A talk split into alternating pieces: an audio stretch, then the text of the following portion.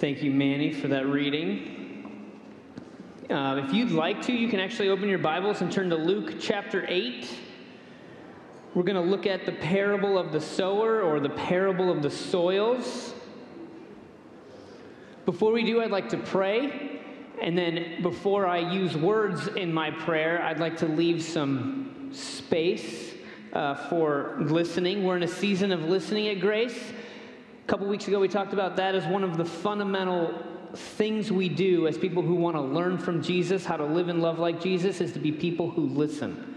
And then last week, Will went through the entire narrative of Scripture to show us, remind us that we serve a God who speaks.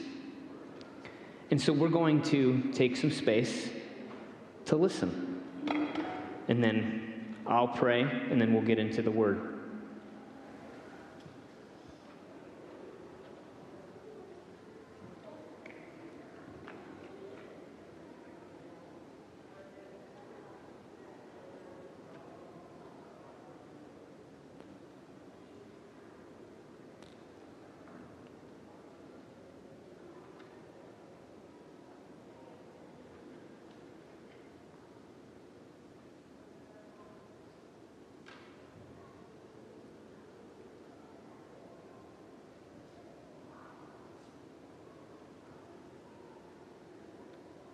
Lord God, thank you for being the God who speaks.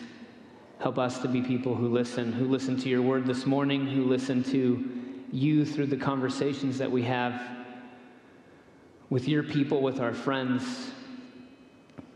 Thank you for the ways that you speak through different moments or surprises, events in our lives.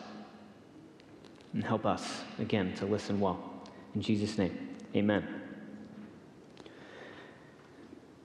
As we continue to do this practice of listening, even taking space in the service to do it, uh, again, I'm continually reminded how few spaces there are for that to actually happen. Uh, for the silence or the um, opportunity to listen to what God might have, often even through the, the things that He might be saying to me as embodied people, our minds wander. And so that says something about where our minds are and how God might be speaking to us. We might feel certain things about our bodies that are surprising. I just turned 40, and so my body's telling me a lot of things that it never told me before. Uh, and uh, but these are op- opportunities for God to speak in our lives, through our lives, if we have the space, take the risk to listen. So, we're going to talk about this morning the things that might get in the way of our listening. Again, we talked about how listening is a fundamental posture to our learning from Jesus, how to live and love like Jesus. God is a God who speaks. We are people who listen, but there are things in our lives that get in the way. And Jesus tells this parable in Luke 8, and also in Mark and in Matthew, about listening and about hearing. And he tells this story because that's what Jesus did to often get, get at some certain things regarding the kingdom of God he told this story about a sower, some seed, and some soils. So there's going to be an image that I'm going to leave up for a lot of the time. It's a, it's a painting by Van Gogh called The Sower. And it's an image that highlights a person who is casting seeds with hope that they will one day bear fruit.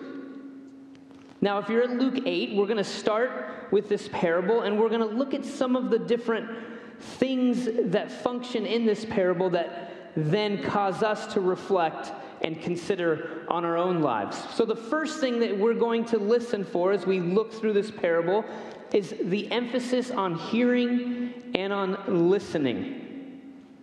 So, if you want, Luke chapter 8, we're going to start in verse 4. When a great crowd gathered and people from town after town came to him, he said in a parable A sower went out to sow his seed, and as he sowed, some fell on the path and was trampled on, and the birds of the air ate it up. Some fell on the rock, and as it grew up, it withered for lack of moisture. Some fell among thorns, and the thorns grew with it and choked it, and some fell into good soil, and when it grew, it produced a hundredfold.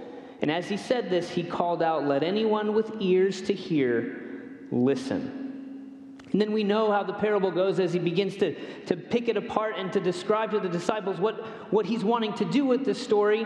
That it's, of course, about the Word of God and about how people hear and respond to that Word. But before that, I want us to take a moment and consider the sower. So, the sower is somebody who went out to sow his seed. Now, if you think about this parable, this was the most like inefficient way to actually sow his seed. The sower is just very reckless in where the seed is being thrown all over the place. On, on the rocky soil, um, on places, on a soil where there's not going to get mu- much moisture, other soil where there's, where there's weeds growing, and then finally soil where there's going to be fruit that ends up growing. But the point is this that it begins with the sower being reckless in a way, generous, abundant with the word. Again, reminding us of what Will talked about last week that God is a God who speaks, and his word is gracious and generous and abundant, and he shares it with, with utter abandon. Because this is where the beginning of the Christian life, this is the beginning of the Christian life. Recognizing that God is the one whose word just goes forth. Because that is the type of God that we see in Jesus a God who is gracious, who is abundant, and who wants to cast some seed onto the ground. And so that's where this parable begins. This sower who is very reckless in what he's planting, because the word of God will go out, and it is reckless in the way that it goes out because God wants us all to hear and to receive. Now, another thing that this parable shows is that, that Jesus tells the story, but then who are the people who gets to hear the interpretation? The disciples. As if to suggest if we want to know what Jesus is up to and what he's wanting to tell in the world, we as his disciples need to remain close because that is where the interpretations will be. Again, it's this reminder of, of like we said two weeks ago come and see, be near, dwell, because it is only there that we then discover what Jesus is wanting to say and wanting to do. So, verse 9. So then his disciples asked him what this parable meant. And he said, Well, to you it has been given, it has been given to know the secrets of the kingdom of God. But to others I speak in parables, so that looking they may not perceive and listening they may not understand. And now the parable is this this seed is the word of God. Now, the ones on the path are those who have heard. Then the devil comes and takes away the word from their hearts so that they may not believe and be saved. And then the ones on the rock are those who, when they hear the word, receive it with joy. But these have no root. They believe only for a while, and in a time of testing fall away. As for what fell among the thorns, these are the ones who hear, but as they go on their way, they're choked by the cares and riches and pleasures of life, and their fruit does not mature. But as for that and the good soil, these are the ones who, when they hear the word, hold it fast in an honest and good heart and bear fruit with patient endurance. And so, the, a question that is being asked as we hear this parable is what type of soil are you? And that is a question we can only ask and we can only interrogate about ourselves if we recognize again the goodness of the sower who is wanting to scatter seeds with utter abandon. And then we get to ask okay, well, what kind of soil am I? Are we the first soil? So, the first soil, of course, is the rocky ground. It's where seeds are scattered, and then we're reminded oh, wow, we don't live in a neutral universe, that there are actual spiritual forces at play, and we see that the enemy, it's referred to, comes and, and picks up these seeds before they're actually able to take root and believe. It's a reminder, always, that our lives are somehow taken up into this grand story and narrative where there is God against the powers of the enemy, of the adversary, of sin, and of death. That we are not living in a world that is neutral but things all the time are vying for our hearts, for our desires, for our affections. And so, this first soil, the seed falls on the rocky ground, but it doesn't take root. It is actually picked up, and there's no opportunity to believe. Talks about a second soil. The second soil, the seeds fall in the soil, but there's no opportunity for moisture to actually permeate the ground. And so the roots don't actually go deep. It grows, but then it says because of the testing of the world, the testing of events, our testing of our faith, it withers, it scorches, and it's dried up. I wonder if these are like the people who, over time, though excited at first following Jesus, it's absolutely wonderful and amazing, come up against the real stuff of life. And their faith their belief, their trust, isn't able to actually recognize this person named Jesus who wants to give them life. He is not what I need. There are these other things I need. Or I can't trust him. I instead begin to crumble under the weight of all of these questions or all of these doubts. And so that's one of my questions for you is what are you holding, what are you carrying that might actually be preventing the moisture, the nourishment of Jesus, the waters of life, the bread of life to nourish your heart, your soul, so that the roots may go down deep? What are you holding on to inside? What doubts, what questions are plaguing you? that you feel like you need to hold on by yourself. Perhaps, especially now in this time, since we're in such a fascinating moment in church history, it's easy to be a part of a community and then all of a sudden, for whatever reason, I mean, pick a reason over the last two years. The world has given us a lot of them. Your faith begins to erode and you begin to distance yourself from the people of God, from the community. And then slowly over time, you realize that being a part of a church or following Jesus was something you once did. And you actually don't know why you don't anymore. That's a withering. And I'm not sure there's a more frightening metaphor for what can happen to our faith than withering because it seems almost innocuous, something that you can't quite put your finger on. You just know that it has happened. That's the second soil. Now, the third soil, of course, is the, the, seeds actually go into the ground. They actually grow. And it's wonderful and it's remarkable and it's amazing. But then it grows alongside these weeds, or these weeds then begin to grow alongside of it. And then the verb here that the Bible uses is that they are choked out. The, the good growth is choked out by the weeds and the thorn. And of course, Jesus refers to this as the riches and the pleasures of life. Does this connect with you? That perhaps the soil that you have, you recognize growth. You recognize there was seasons of growth.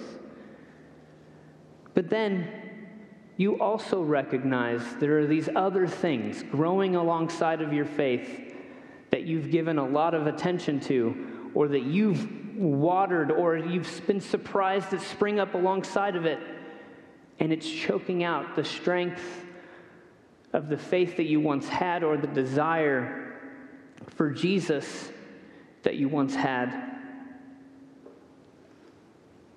Does that connect at all for you. And then there's the fourth soil the soil that's to stir us and move us. Verse 15, but as for that and the good soil, these are the ones who, when they hear the word, hold it fast in an honest and good heart and bear fruit with patient endurance. That's the soil we want to be, and that Jesus is pushing us to desire. Now, the fascinating thing about this parable, again, to step back a little bit and look at it, is that the, the, the, the way that time works in this parable is that there really isn't any time. To actually suggest that at any moment in our lives, we could be one of these soils. We could be good soil, but then all of a sudden things grow and then we could get choked out. We could be soil that's growing, but then we realize, oh, there are no roots, and so then it becomes it withers and it, it, it gets scorched. Why does that matter? It matters because the parable wants, wants us to constantly question the soil that we are. And the way that we know whether or not we are good soil is to look at the shape and the texture of our lives and the fruit that it produces that's what tells us or shows us the type of soil that we are. So then we ask the question so, what type of soil are we? And to get at that answer, then, what type of fruit do you see in your life? Or perhaps you might ask a friend, what type of fruit do you see in my life? It better be a good friend who can tell you the truth in good and in hard, challenging ways. And so, what type of soil are you? What type of soil am I? And perhaps to ask some more pointed questions to get at this, here are three I want to ask. How do you hear? What gets in the way of your ability to hear? And then, what are necessary conditions for hearing well? So, first, how do you hear? These are questions the parable is wanting us to wrestle with. This parable is reading us. As we read it, and as we are convicted by it, as we're confused by it, it is showing us something about our lives and about who we are and about our ability or inability to listen. So, how do you hear? How do you hear? That's the question. Are you somebody who wants to listen? Are you somebody who is desiring so fervently to be near to Jesus so that you hear his words, his stories, and then you gain insight, interpretation, challenge, formation of what he's trying to do in your life? How do you hear? Is it something that you take time to do? to listen. Just sit with yourself before God and to wonder and to pray and to think. How do you hear? Second, what gets in the way of your hearing? Again, to use the metaphors of the parable, do you feel like your faith is withering? Can you look back to a time when you said, Oh man, I was so, I had so much excitement about following Jesus? I had so much fervor. But now it doesn't seem like excitement, doesn't even seem like much challenge or interest. It was just something that's there alongside of me. Now, I'm not going to equate excitement or fervor with maturity. Don't hear me say that. Because when you're a Christian for a long period of time, certainly there are seasons where you think, this is one of the hardest things in the world. But the fact that it's hard and challenging says something about the faith that we have. Apathy,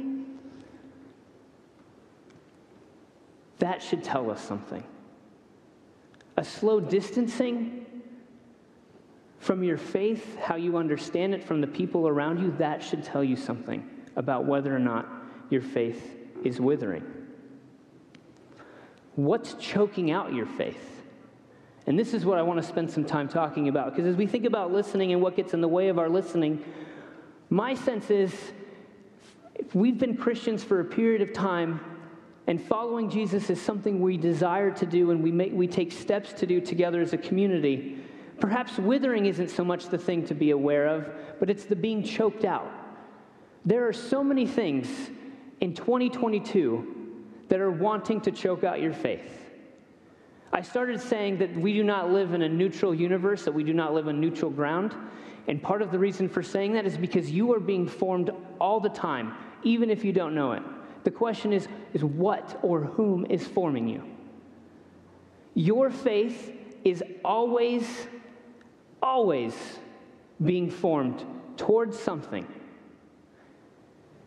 And this parable is wanting us to, to be questioning seriously is it the Word of God, the person of Jesus, the Word made flesh, who is forming us, or is it something else? And so here's a question What's distracting you? What distracts you? What vies for your attention? When you're alone with yourself and your thoughts, where does your mind go? Perhaps it's ambition, actually, good things. I think that's the thing that is the mo- that could be the most scary in terms of what could choke us out. Ambition, a desire to do something, to make a mark, to do something of significance in the world. But that can become the very thing that chokes out our faith because our desire, our affections are no longer being formed or oriented toward Jesus, but toward another thing. So maybe it's a good cause. There have been a lot of causes, good causes, especially over the last two years, that have, been, that have risen up, that we can be about. And in our being about these causes, can actually have our faith formed away from Jesus and towards something else. How are you being formed? What are you distracted by? What are the things vying for your affections, your, your desires, and your attention? Maybe it's just noise. Maybe it's just a simple fact of not having awareness or attention. When's the last time when you were waiting in line at the grocery store you had your head up? Not something in your hands that you're looking at with a really bright screen and really cool apps, but you had your head up, looking, wondering, considering the image of God before you through all of these different faces and people. When's the last time when you were waiting for a friend who you thought may be standing you up for coffee because they're taking a really long time to get there, and you just waited? and you just sat there.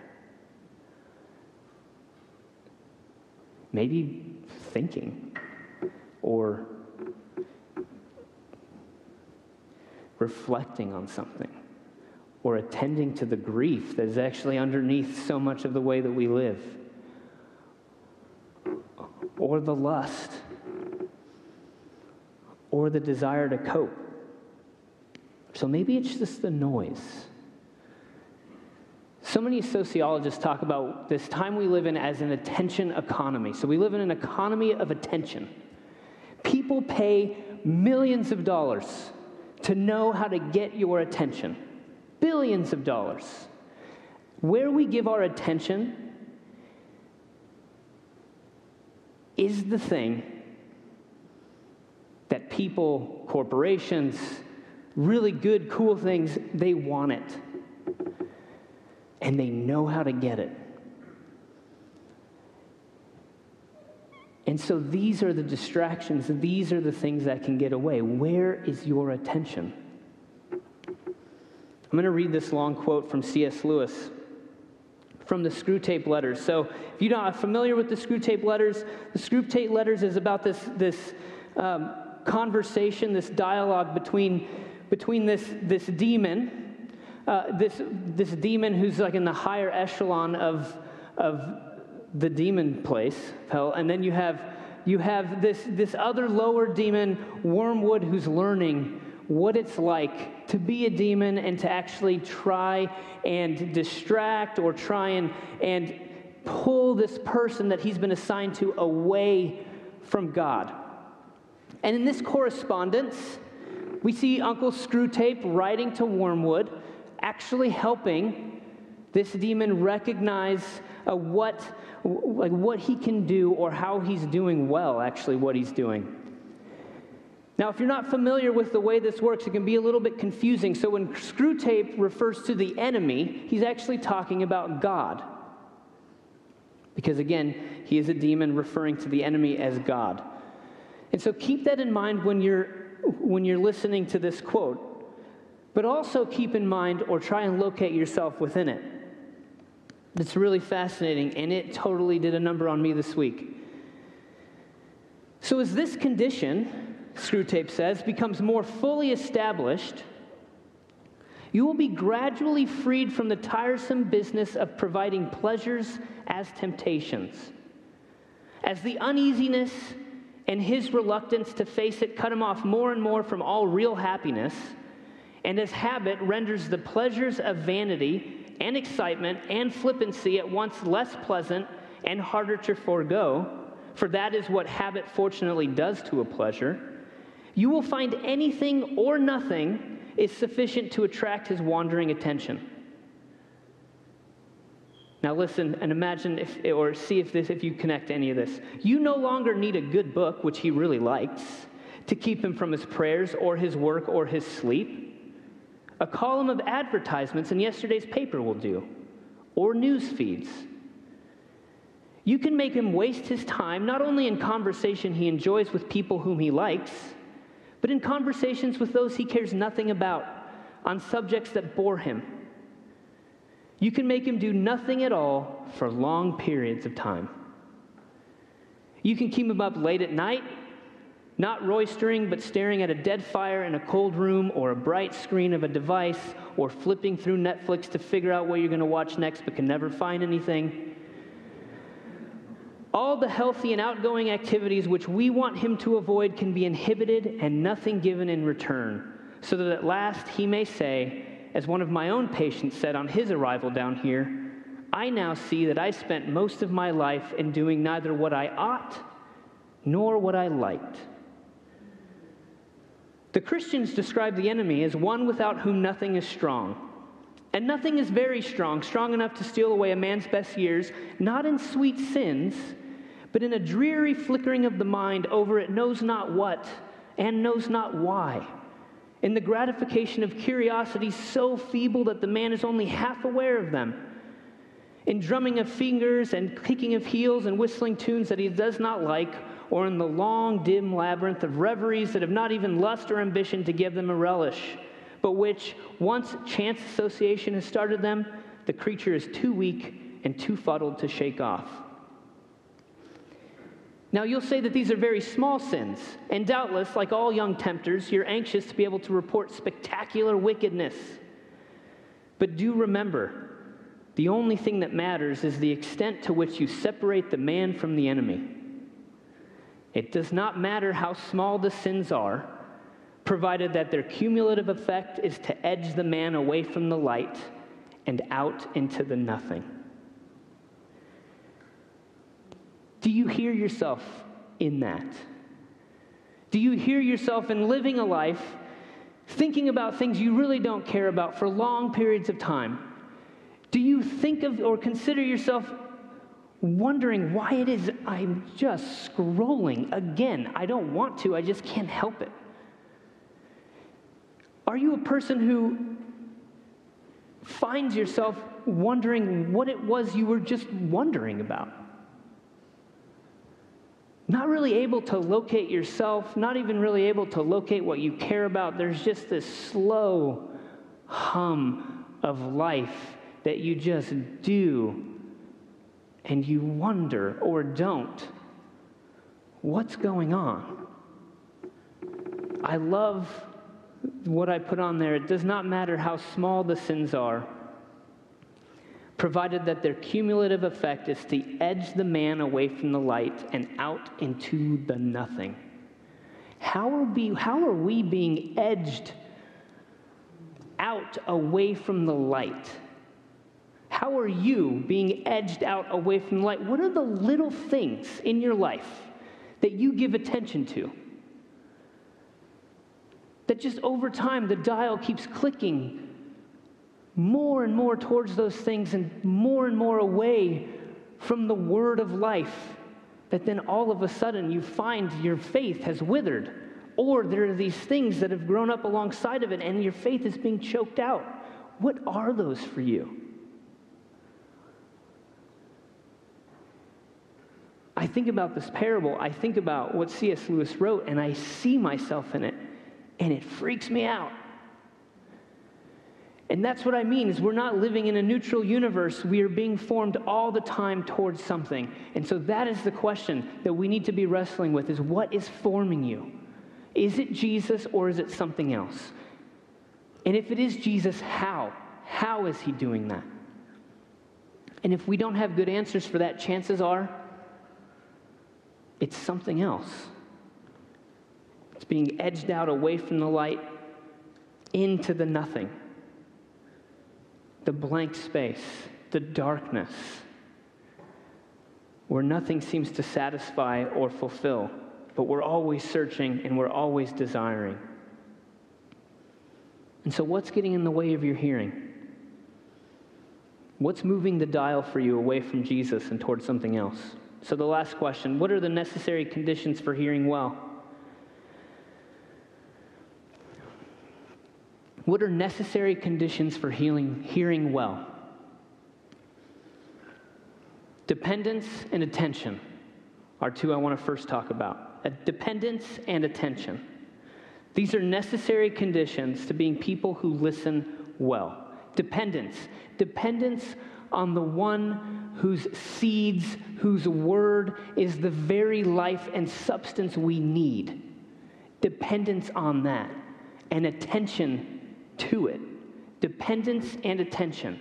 Our faith lives or dies based on the amount of trust that we give toward the giver of life. Our trust and our dependence and our attention. So, if you know you need the word, what is drawing your attention back to Jesus? If you know you need the word, what is drawing your attention back to Jesus? I have a friend a good friend who we talk about our practices, and one of the practices that he shared, he shared with me is he sets his watch, a timer on his watch, every single hour. And every hour the watch beeps, buzzes, and it's a simple turn back to Jesus. And he says this doesn't work every time. Sometimes he looks at it and he just hits repeat for the next hour. But even that, that's and he talks about it, even that little acknowledgement of, of attention needing to be drawn toward Jesus is formative for his faith. And it draws his attention back to knowing what he's come from, whose he is, and that that is the life that he needs. So, what's drawing your attention? Back to Jesus. I offer that to you as a practice of setting a timer for a certain amount of time that just pulls you back. I was trying to enter into some space of prayer this morning, and I was rehearsing two phrases um, for 20 minutes. Uh, I, the first phrase was, Lord Jesus Christ, have mercy on me, a sinner. The second phrase was, perfect love casts out fear. Now, if those phrases are helpful for you, perhaps there are other passages in Scripture. Maybe there's, a, there's something that you need to remember, you need to know, something that draws your attention. Set a timer. Have your attention drawn to Jesus. Pray a prayer. It doesn't have to be long, it can be an acknowledgement Lord, I'm yours. Lord, thank you for being with me. What is drawing your attention back to Jesus? If you think about it, however long it would take you to do that, not even a minute, Imagine all of the other minutes in the day that are forming you in a different direction. I mean, all the time. Like if you were to take an inventory of your life and the time you give to things, you should do that. It's actually kind of frightening because um, it's like, wow, how much attention I'm not giving to the one who says he's life. So, dependence and attention. Some other necessary conditions humility and confession. So, dependence and attention, humility and confession. What do I mean by this? I mean to be humble enough to say, I need, to tell Jesus that you need. Confession, we need to be able to name to one another what is choking out our faith. If it's always possible that there are weeds growing up alongside of our faith, always possible that our attention is being drawn to other places, always possible that the riches, pleasures of life, whatever it might be, is choking out our faith. We need to confess that to our brothers and sisters. We need to name it. Maybe it's maybe there are even doubts. Maybe there are even questions about your faith, struggles, whatever it might be. We need the, the humility to say, Jesus, I need. But we also need to take the risk, have the courage to confess with one another what else is vying for your attention. So, how do you hear? How do you hear? What soil are you? What's getting in the way of your ability to hear well? And then how might you lean more into dependence and attention and humility and confession to maybe till the soil so that we might be able to receive the word, the life, the person of Jesus moving toward us? And I hope you know that. That's the thing about the sower. The seeds have already been scattered recklessly. That's the type of God we serve. That's the type of God who loves us. The question for us is how do we receive? How do we receive? How do we nourish? How do we grow? Or at least help ourselves be open to the growth that the Spirit wants to produce. So thanks be to the God who is the reckless sower whose ski, seeds are scattered with utter abandon. And thanks be to the God who wants us to be the soil that is receptive to his transformation so that we might grow and bear fruit. Dave, if you want to come up, or the worship team can come up. So every other Sunday, there's an opportunity to be prayed for uh, to the left and to the right. People want to pray with you, they want to pray for you. Now, this is an opportunity to maybe lean into those those few things I talked about dependence and attention and humility and confession to perhaps just pray, I want to be more dependent on the word of life that is Jesus in my life.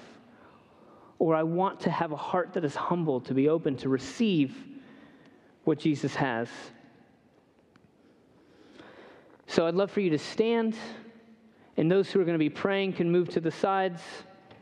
I'd love to encourage you to take advantage of this opportunity to experience the presence of Jesus.